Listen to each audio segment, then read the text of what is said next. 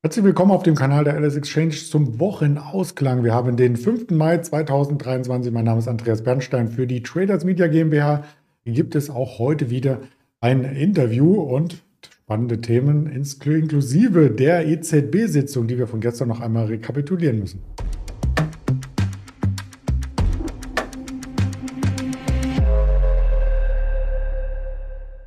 Ja, und wie schon gesagt, das Ganze als Interview strukturiert und da ist heute mein Gesprächspartner, der Händler Nico aus der LS Exchange Zentrale in Düsseldorf. Zuvor der Risikohinweis, äh, denn all das, was wir sagen, ist reine Information, keine Anlageberatung, keine Handelsempfehlung. Und da schalten wir den Nico direkt zu. Hallo Nico.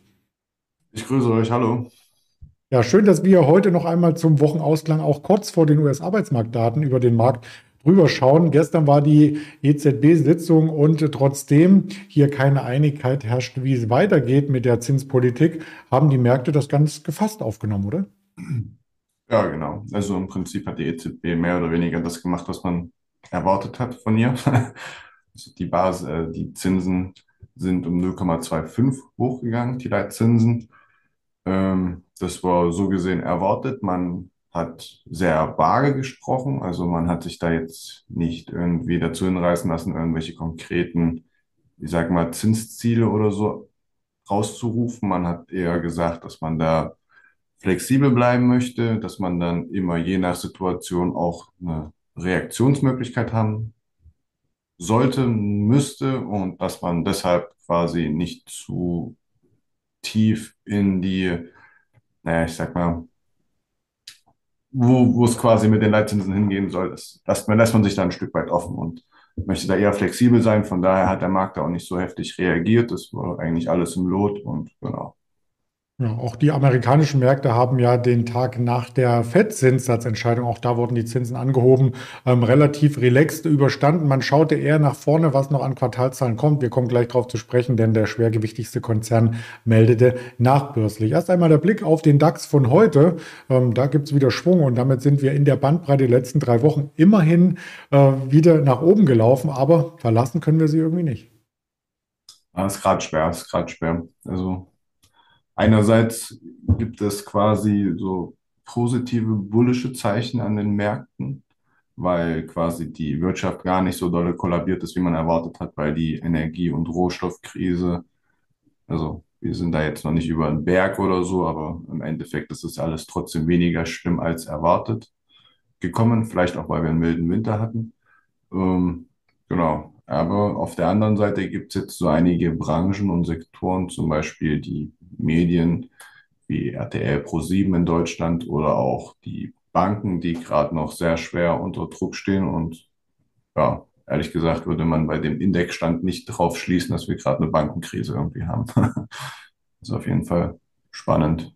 Mal gucken, vielleicht brechen wir da bald aus. Ich kann mir beides vorstellen ist sie auch noch gar nicht ausgestanden, die Bankenkrise, ähm, denn ja. es gibt ja noch einige strauchelnde Regionalbanken in den USA.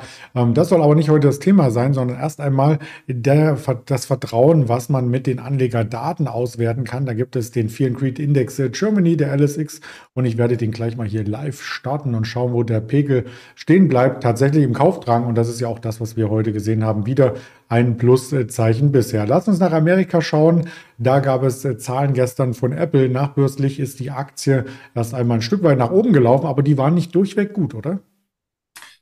Ja, also die, der Umsatz wurde generell erstmal, die Umsatzerwartung wurde erstmal erfüllt und sogar leicht geschlagen. Ähm, die iPhone-Verkäufe waren wohl ziemlich gut. Die waren auch über der Erwartung, aber gerade iPads und bei den Mac Produkten hat man quasi die eigenen Ziele nicht erfüllt.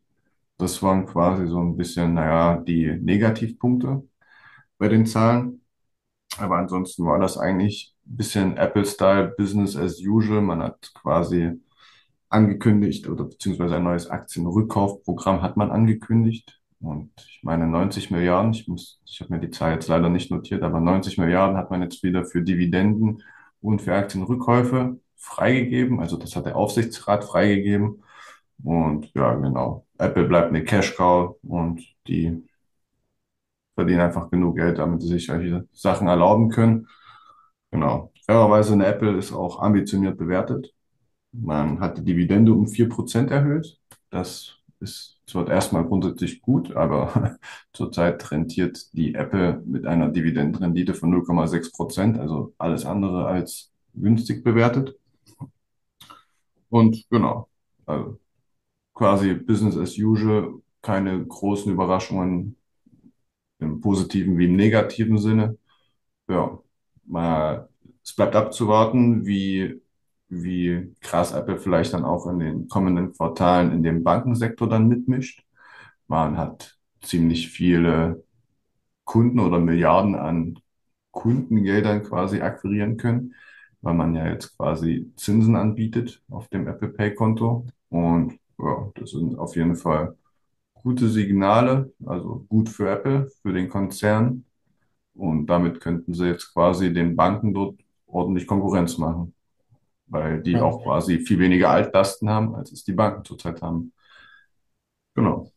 Das stimmt. Das ist auch der Bereich ähm, mit dem Dienstleistungsgeschäft, äh, der auf dem Rekordwert notiert. Und zwar mit 20,9 Milliarden Dollar ähm, wurde da der Umsatz nach oben geschraubt. Ähm, an Gewinn, du hast schon erwähnt, ähm, ein bisschen zurückgegangen, aber trotzdem noch mit über 24 Milliarden im Quartal. Das ist schon ordentlich.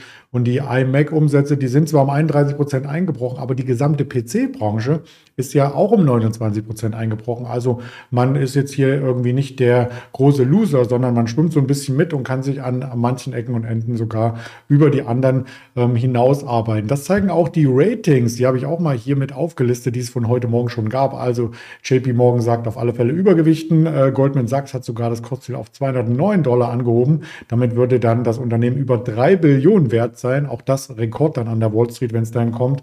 Und selbst Credit Suisse und Jefferies sagen, ähm, kaufen. Ja, Apropos kaufen, für Apple oder Apple-Liebhaber sind wahrscheinlich die Preise fast egal. Alle anderen sagen, bisschen teuer, so ein iPhone, da kriege ich ja 10 Turnschuhe für. Das lässt uns zu Adidas rübergehen. Wie waren denn da die Zahlen?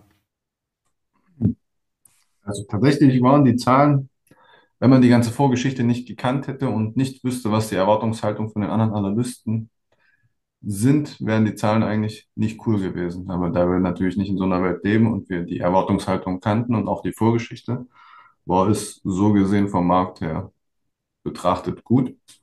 Der neue CEO Björn Gulden, das ist quasi der, der vorher von Puma kam, hat verkündet, dass das Q1 besser als erwartet war und die Prognose für das gesamte Jahr bestätigt, was so viel heißt, wie dass die finanziellen Verwerfungen, die es mit den Yeezys gab, also sprich mit der Zusammenarbeit von Kanye West und Adidas, dass die noch nicht ganz ausgestanden sind. Es gab ja mal eine Zeit lang quasi, stand es auch im Raum, ich weiß gar nicht, wie das jetzt ausgegangen ist, dass man dann die ganzen Yeezys, die noch auf Lager waren, dann teilweise hätte trotzdem verkauft, aber dann mit dem, mit dem Erlös dann quasi irgendwelchen wohltätigen Organisationen hätte man da was gespendet.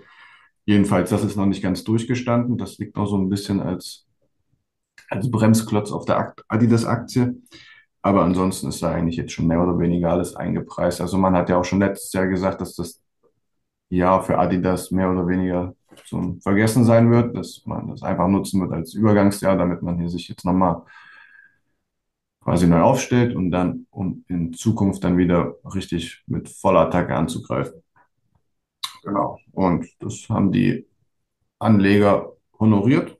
Der Gewinn war auch tatsächlich über Erwartungen in Q1. Der Umsatz war über den Erwartungen in Q1 und deshalb ging es für so einen Konzern wie die Adidas heute 8% nach oben. Das, obwohl sie schon so einen sehr guten Lauf hatte. Die standen im Tief bei 90, 95 Euro. Und ja, damit haben die sich jetzt schon innerhalb von einem halben Jahr fast verdoppelt. Also ist auf jeden Fall sehr gut gelaufen, die Aktie wieder. Ja, genau. Ähm, mal schauen, wie es da weitergeht. Ja, da darf man wirklich gespannt sein. Äh, Der neue CEO hat ja auch diese Vorschusslorbeeren erst einmal bekommen.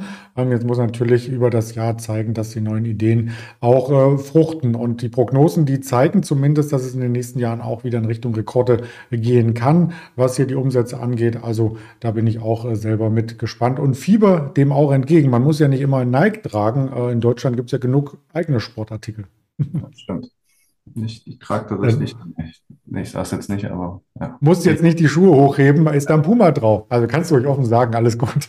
Ja, nee, so ein Adidas-Schuh tatsächlich. Oder Adidas, genau. Aber gibt ja noch viel, viel mehr. Aber lass uns nochmal auf die Daten schauen, die heute schon über die Ticker kamen. Einzelhandelsumsätze aus der Eurozone. Das Wichtigere wird aber jetzt 14.30 sein. Die ähm, Daten zum US-Arbeitsmarkt, die durchschnittlichen Stundenlöhne, die Erwerbsbeteiligungsquote, die Arbeitslosenquote letzten Endes und dann am Abend nochmal 21 Uhr die Verbraucher. Kredite. Es wird von den Quartalzahlen auch noch ein bisschen was geben, aber ähm, da ist vielleicht noch die Warner Bros. Äh, Discovery interessant. Da gab es ja auch nochmal einen Namenswechsel für das Online-Format. Ansonsten die Wochenzusammenfassung und die Informationen auf den Social-Media-Kanälen. Bitte nicht verpassen, abonnieren, dem Video einen Like geben, wenn es gefallen hat und dann weiterhin hier dabei bleiben. Ich sage schon mal ganz lieben Dank für deine Expertise, Nico, und ein schönes Wochenende.